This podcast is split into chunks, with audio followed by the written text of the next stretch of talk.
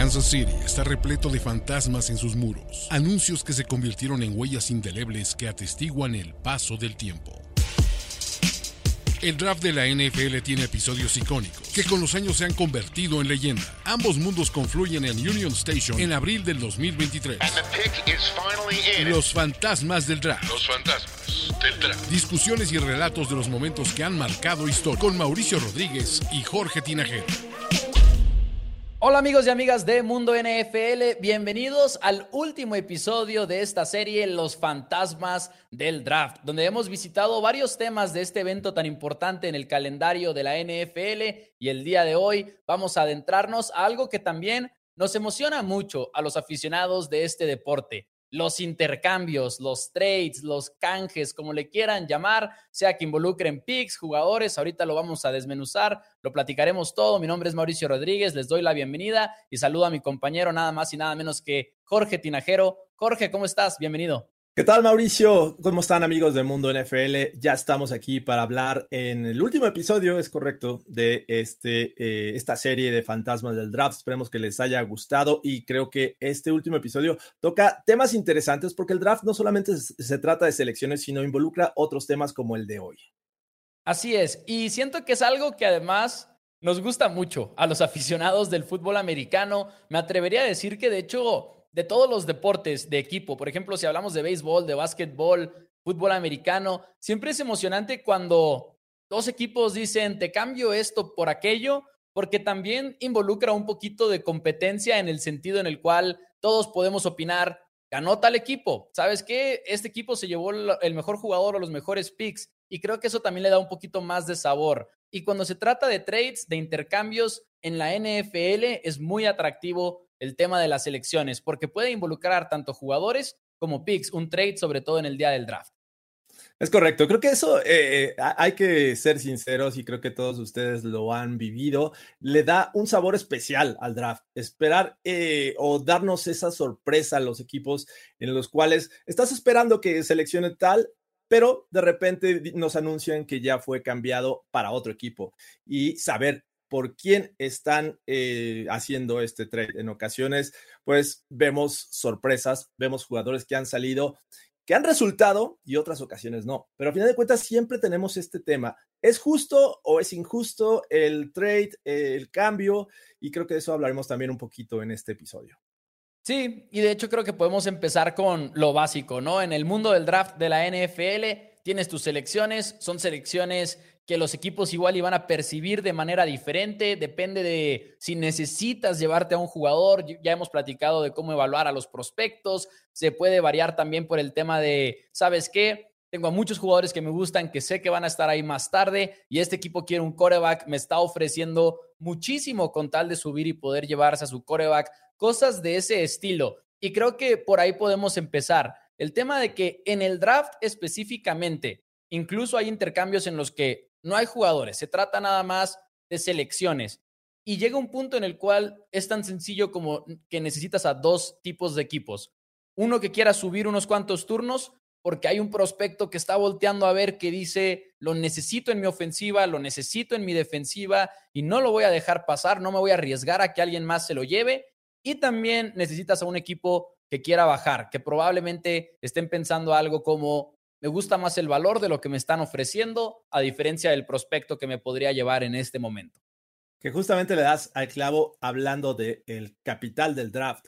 Hay muchos equipos que llegan a estas instancias con pocas selecciones de draft. Es decir, eh, regularmente y hoy en día son siete rondas. Antes eran muchos más, pero imagínense que con siete rondas un equipo llega con cuatro, con cinco. Lo que ellos buscan es posiblemente tener mayor probabilidad en la selección del draft y encontrar ese, ese siguiente Tom Brady, ese siguiente Terrell Davis. Entonces lo que quieren es hacer, hacerse de capital de draft, más selecciones. Entonces, ese es el equipo que quiere bajar. ¿Y cuál es el que quiere subir? Posiblemente el que está tal vez buscando a ese jugador y que tiene también en el radar al equipo que está a continuación como ese probable rival que se puede llevar a ese jugador que tienen en mente. Y a veces son hasta rivales divisionales, ¿no? Por ejemplo, ahorita que estamos grabando esto, pleno 2023, Houston está en el pick número 2, tienes a los Colts en el número 4, ambos equipos que podrían estar buscando un coreback. Y ha habido muchos rumores, ¿no? Hay de que igual y Houston nada más está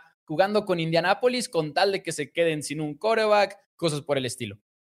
Es correcto, sí, justamente iba, iba para allá, pero ya tocaste bien eh, el punto, así es que eso creo que también le da mucho sabor, ¿no? el tema de las rivalidades, e incluso hay, hay, ocasiones en las que hemos visto que los mismos rivales de la división hacen trades, hemos visto a los Cowboys y los Eagles recientemente hacer este tipo de movimientos de intercambios y bueno, han resultado interesantes, pero bueno, vamos a, continuar con el valor que le da eh, cada equipo a sus selecciones.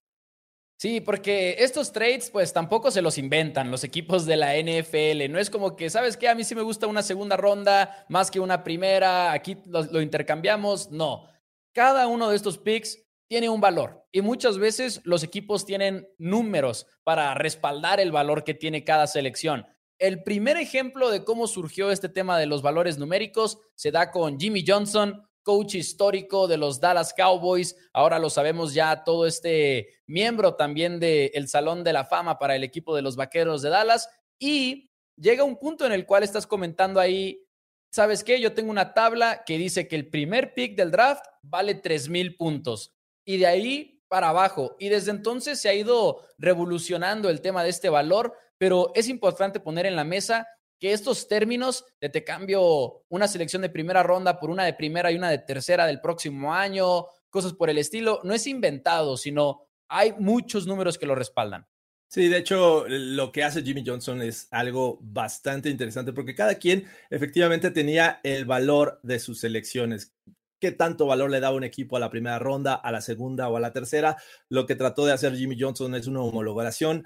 A cada selección le dio un, un valor es decir, empezaba, por ejemplo, en la primera ronda con un valor de 3000 e iba decrementando hasta llegar al último pick. Entonces, cuando alguien buscaba hacer un intercambio con otro equipo, simplemente decía, yo quiero cambiarte mi segunda ronda que vale, vamos a decir, 1500 y tendrías que buscar algo que sumara esos 1500 para que esto fuera pues relativamente justo. Entonces, creo que Jimmy Johnson hizo muy bien en hacer esta tabla, pero como ya mencionas, creo que en la actualidad ya todos tienen su propia tabla, lo cual pues también se vuelve un poquito un relajo, ¿no, ¿No crees, mi estimado Mauricio?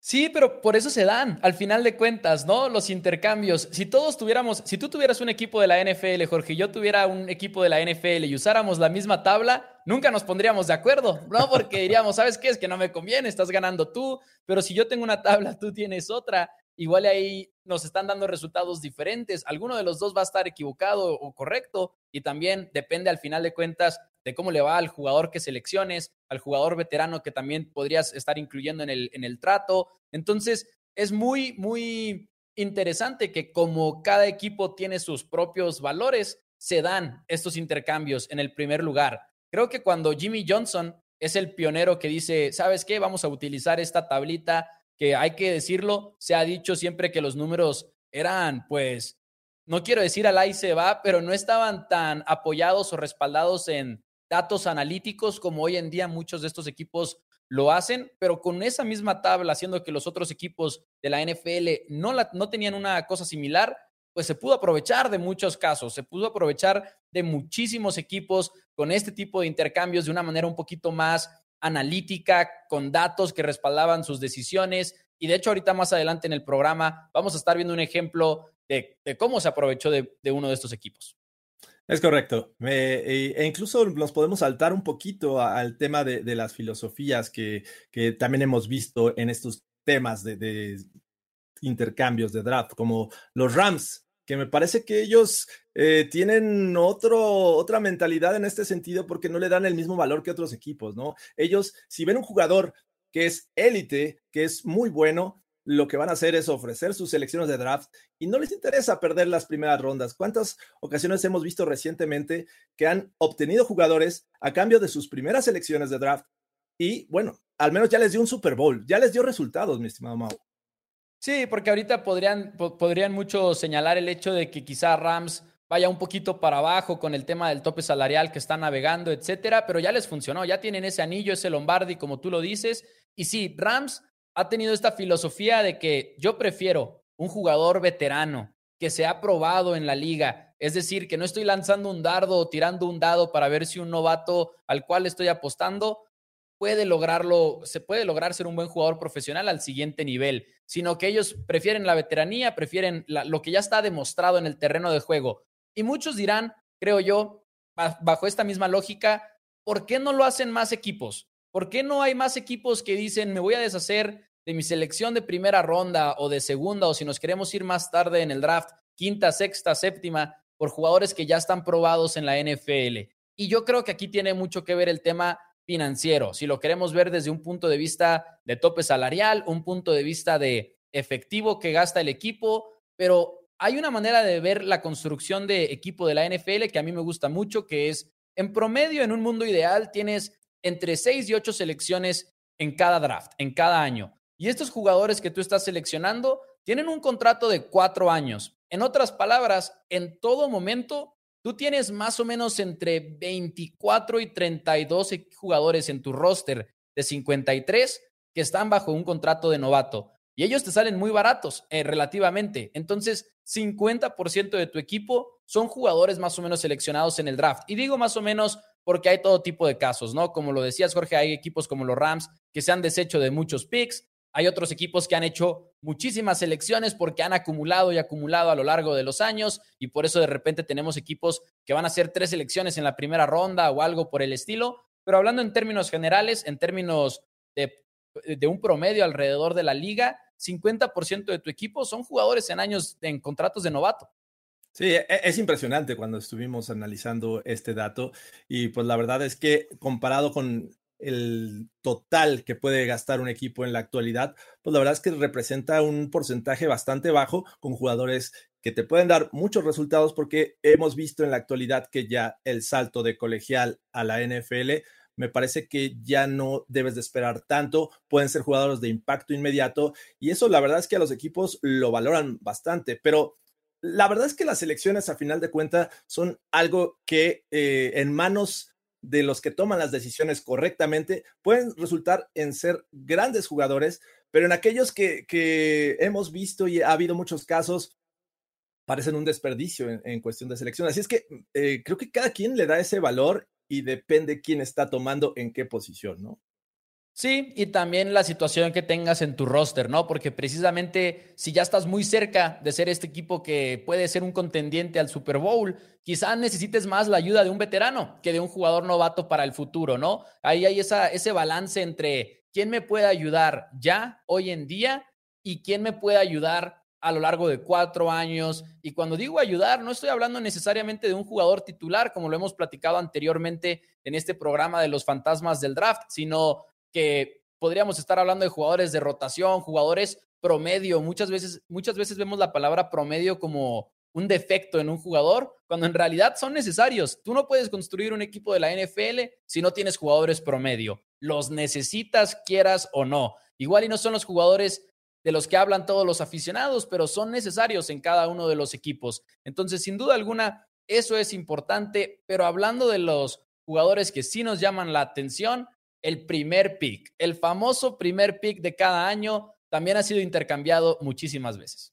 Es correcto. De, las 57 temporadas que van desde la fusión entre la AFL y la NFL, ha habido 13 cambios en esta posición. 13 de 57, que no es mucho, pero tampoco es tan poquito. De hecho, este 2023 vamos a tener este cambio y ya, ya lo vimos entre los Bears y los Panthers, ¿no? Ahí vamos a ver quién va a ser el primer jugador llamado en este draft 2023, que es uno de estos 13 de los que llevamos desde esta fusión.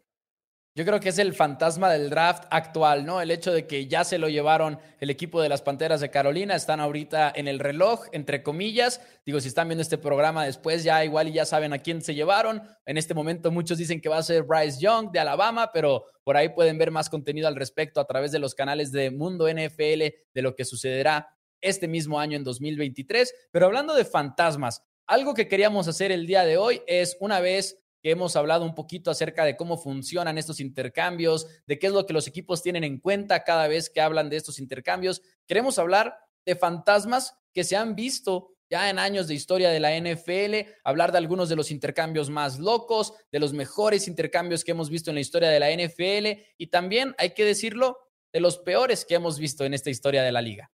Sí, ¿cómo, cómo no mencionar aquel que se llevó a cabo entre los eh, Dallas Cowboys y los Minnesota Vikings por nada más y nada menos que un running back llamado Herschel Walker en 1990. Los Vikings estaban en una posición en la que decían, yo nada más necesito un running back y estoy del otro lado, puedo competir por el título. Y en cambio los Cowboys que tenían a este muy buen jugador, hay que decirlo, Herschel Walker es uno de los mejores que ha jugado este deporte. Eh, lo que hicieron fue mandarlo a Minnesota por una cantidad brutal de selecciones y no nada más selecciones, Mauricio, también jugadores, ¿no? Sí, y de hecho, esto estaba leyendo el otro día, de hecho, precisamente en preparación para este programa. Jimmy Johnson se le ocurre la idea porque vienen de una temporada de 1-15, 1 ganado y 15 perdidos, y dice: si no nos deshacemos de uno de los mejores jugadores en nuestro roster, no vamos a poder reconstruir el equipo. Y vaya que lo, pudieron reconstruir, porque de este intercambio con todos los jugadores y selecciones que mencionamos, Cowboys termina a partir de ese intercambio con jugadores como Emmett Smith, con jugadores como Darren Woodson, titulares de una dinastía de los noventas que sabemos son gran parte de la historia de los Dallas Cowboys. Y si no era deshacerse de un jugador tan histórico como Herschel Walker o tan reconocido en la liga, quizá no te daban tantas piezas para que trabajaras con ello, porque por cierto, no es como que Johnson haya hecho la selección inmediato después de este intercambio, sino todavía hizo más movimientos, probablemente utilizando esa tablita de la que platicábamos para poder aterrizar a todos estos jugadores.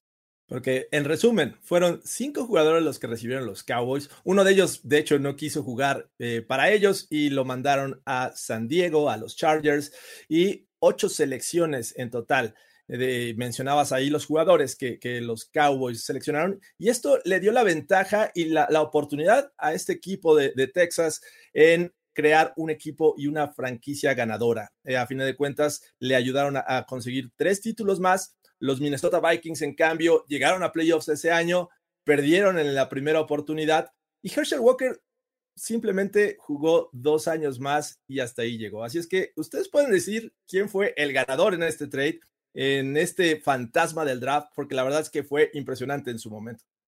Y lo que me gusta de este, este pues sí, caso es que es un ejemplo perfecto de lo que mencionábamos al inicio, ¿no? La situación de cada equipo. Vikingos lo veía como esa pieza faltante y Cowboys venía de una de sus peores temporadas, de hecho, la peor desde la fusión. Entonces, uno de los muchos ejemplos de cómo estas situaciones también impactan las decisiones de los equipos y también algunas por así decirlo, enamoramientos, creo yo, de coaches con un jugador. Y creo que eso le pasó a Mike Ditka por ahí de hace, ya algunos cuantos años con Ricky Williams, corredor del cual se enamora y dice, ¿sabes qué? Todo el draft de 1999 lo voy a intercambiar por la selección número 5 del draft, con la cual se llevó a Ricky Williams. Pero se deshizo de todos los picks de ese mismo año, todos todos los del draft de 1999 y hay que agregar dos más de, del siguiente año, en el 2000, eh, con, hicieron el cambio con Washington. Así es que los Saints tuvieron la oportunidad de, llevarse a uno de los mejores prospectos de la posición running back,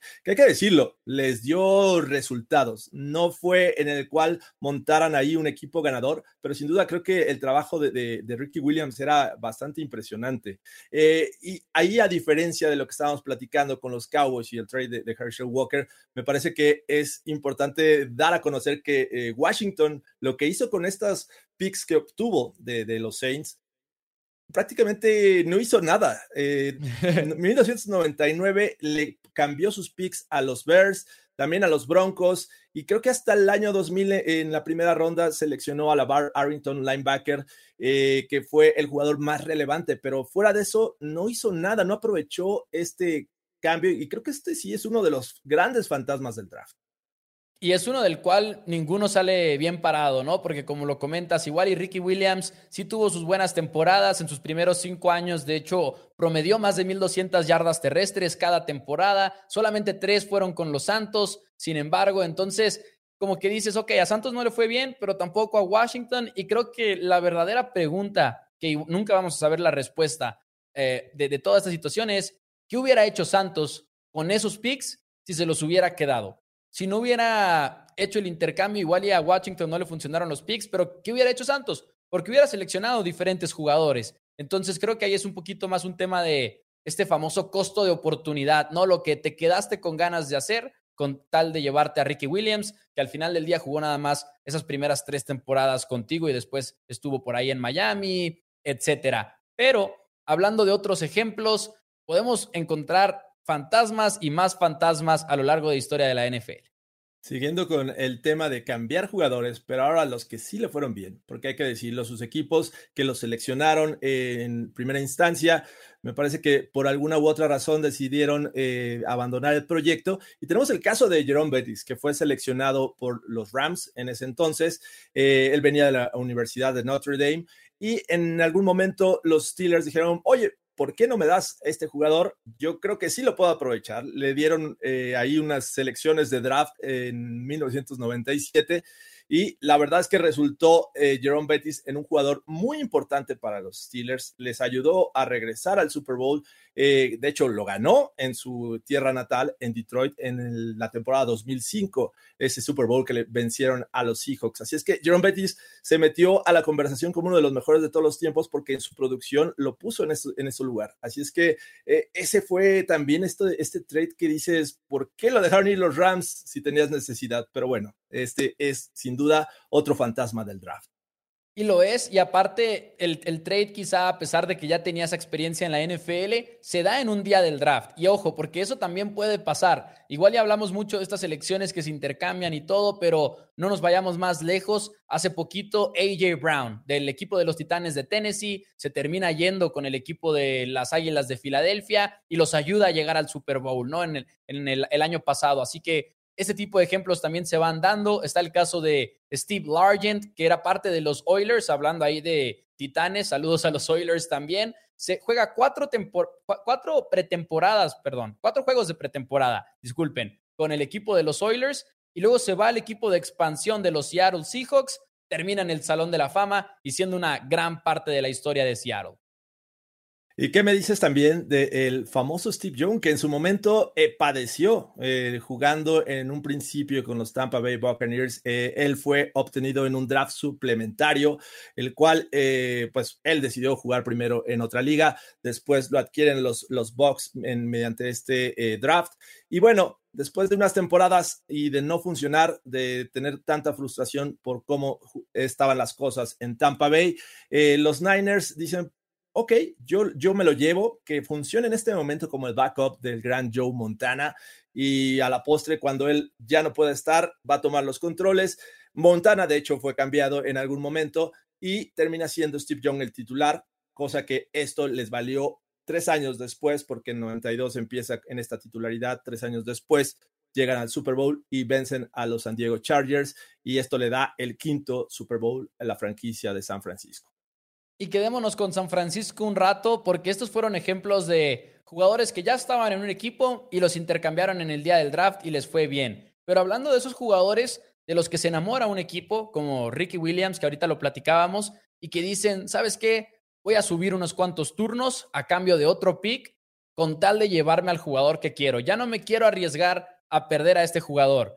Los 49ers así se llevaron a Jerry Rice. Y sabemos que Jerry Rice no nada más es el mejor receptor de todos los tiempos, sino está en la discusión de ser el mejor jugador punto de todos los tiempos, ¿no? Incluyendo corebacks, incluyendo defensivos. Jerry Rice es de lo más grande que ha habido en la historia de la NFL, si no es que lo más grande. Y subieron por en, en el draft para no arriesgarse a perderlo. Y eso que no se fue tan temprano en el draft. Y de hecho hay unas entrevistas y hay libros que cuentan esta historia que le preguntaban a Bill Walsh, ¿hay algún jugador que te guste de este año? Y que decía, hay uno, pero no revelaba quién. No, hay uno en específico que quiero. Y subieron por él en el draft y se lo llevaron.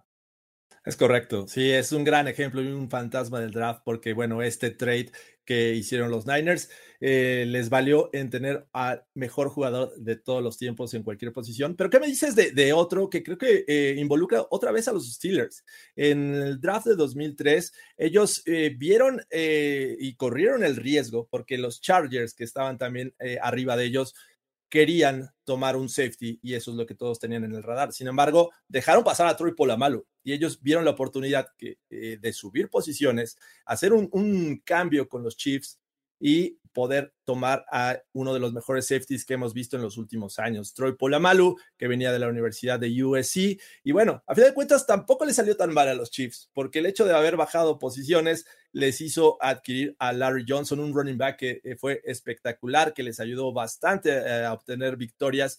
Y pues la verdad es que cada quien se llevó un buen jugador. Sin embargo, bueno, estamos hablando que Troy Polamalu es un Hall of Famer. Los Steelers lo vieron, se enamoraron de él y bueno, ahí se lo llevaron otro fantasma del draft.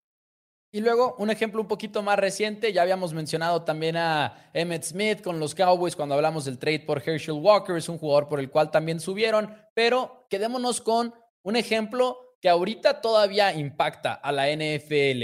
El equipo de los Chiefs de Kansas City tenía la selección número 27 en el año en el cual se llevó a Patrick Mahomes, pero como es un quarterback, están dispuestos a hacer este salto de 17 selecciones, que es un salto bastante masivo en la primera ronda, no les salió barato y se llevan a Patrick Mahomes, quien es, en su momento se veía como este proyecto arriesgado. Todo el mundo sabía que Mahomes tenía el superbrazo, todo el mundo sabía que Mahomes había hecho grandes cosas en la Universidad de Texas Tech, pero para muchos la pregunta era, ¿puede aplicar ese estilo de juego en la NFL? ¿Va a funcionar? En el momento no sabíamos, ahorita pues creo que la respuesta es más que clara, ¿no? Digo, Patrick Mahomes se ha establecido como uno de los mejores mariscales de campo en años recientes en la liga y tuvieron que pagar caro, pero también ahí volvemos a la situación de cada equipo. Chiefs sabía que podía ser paciente porque tenía a Alex Smith en aquella temporada. Entonces sabían que podían esperar, sabían que valía la pena pagar y tomar el riesgo y ahorita sigue pagando dividendos esa apuesta. Es un ejemplo reciente, pero es un ejemplo, creo yo, también muy efectivo y un fantasma del draft.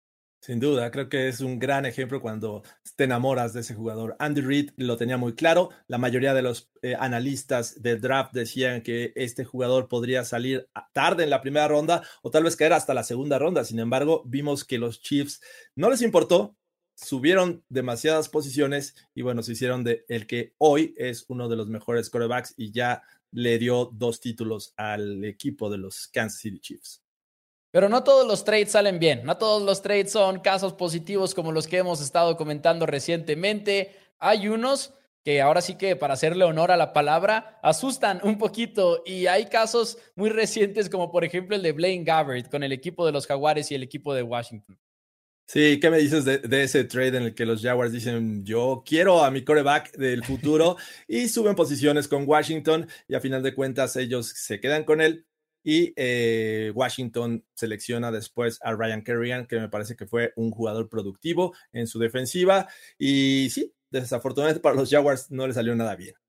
Y aunque hoy en día como que ya se ha vuelto un poquito más común el debate y la conversación de que un corredor no vale una selección de primera ronda, digo, esté bien o esté mal, nada más poniendo en la mesa que existe ese debate, en algún momento y hace muy, muy poco, no se veía de esa manera. Y Browns quiso subir por Trent Richardson, corredor de la Universidad de Alabama, a la tercera selección global. Pagaron bastante por Richardson. Y este jugador estuvo en algunos cuantos equipos de la NFL, incluyendo los Browns, incluyendo Baltimore, Raiders, pasó un tiempo por los Raiders, los Colts. Entonces, es un jugador que de plano nunca se acomodó en la NFL y Cleveland tuvo que pagar mucho por él. Y no nada más se vuelve un tema de, bueno, no me resultó, Trent Richardson, se vuelve un tema de a quién me pude haber llevado con la selección número 3 de ese año, ¿no? O sea, volvemos al tema de costo de oportunidad. El llevarte a un jugador es dejar pasar a muchos otros. Y ahí es donde está el verdadero costo de equivocarte en el draft. Y vamos a cerrar con este ejemplo que justamente en el primer episodio hablábamos de corebacks y la importancia de, saberlos seleccionar. Y bueno, este eh, involucra a los Chargers en 1998, los cuales tenían el tercer pick en el, en el draft en la primera ronda y optan por subir una posición y esperar el coreback que los Colts no iban a seleccionar. Eh, los Colts decidieron ir por Peyton Manning. Los Chargers dijeron, vámonos con Ryan Leaf, es una gran opción para nosotros. Se dieron selecciones de 1998 y 1999 e incluso le agregaron a Eric Metcalf, un playmaker eh, bastante bueno, y a Patrick Sapp, linebacker. Así es que eh, ya sabemos la historia con Ryan Leaf, no le salió a los Chargers este trade y estamos hablando también subir una sola posición, como justo lo platicaba Mauricio en el caso de Trent Richardson. Y aunque no está en el guion, ahorita que mencionaste Chargers, que mencionaste el apellido Manning por ahí, que pueden ver ese programa completo, también el tema de Peyton Manning, digo, Eli Manning, perdón, y Philip Rivers, que es un intercambio completamente distinto. Es un caso ahí que Eli Manning no quería jugar con los Chargers, forzó un trade básicamente entre los Giants y el equipo de, de San Diego en ese entonces, pero que al final de cuentas San Diego terminó ganando algo aparte del intercambio entre corebacks, ¿no? O sea, sacó una selección de draft extra a cambio de toda esa situación. Y bueno, ahí es un caso nada más extraordinario que también tenía que echar ahí a la mesa para que no nos fuéramos sin, sin mencionarlo. Pero algo que quieras agregar, Jorge, creo que con esto hemos cubierto lo que se vive en el día de draft en cuanto a los intercambios, pero puede que algo se haya quedado en la mesa. Platícanos algo que quieras agregar antes de cerrar el episodio.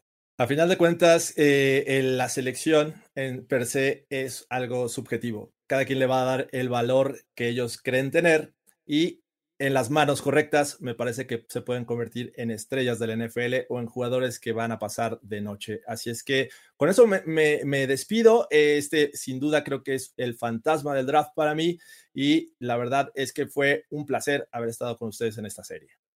Así es, con esto damos cierre a la serie de los fantasmas del draft. Muchísimas gracias Jorge, muchísimas gracias a todos los que nos han acompañado en esta serie de cinco episodios. Recuerden que los pueden escuchar en versión de podcast en la plataforma de Mundo NFL, también a través del canal de YouTube. Pueden ver los cinco episodios de esta serie. Mi nombre es Mauricio Rodríguez. Muchísimas gracias por acompañarnos. Hasta la próxima. Esto fue Los Fantasmas del Draft. Los Fantasmas del Draft. Conducción y guion, Jorge Tinajero y Mauricio Rodríguez. Producción y diseño de audio, Antonio Sempere. Productores ejecutivos, Luis Obregón y Alejandro Cabrera. Una producción de primero y diez para Mundo NFL.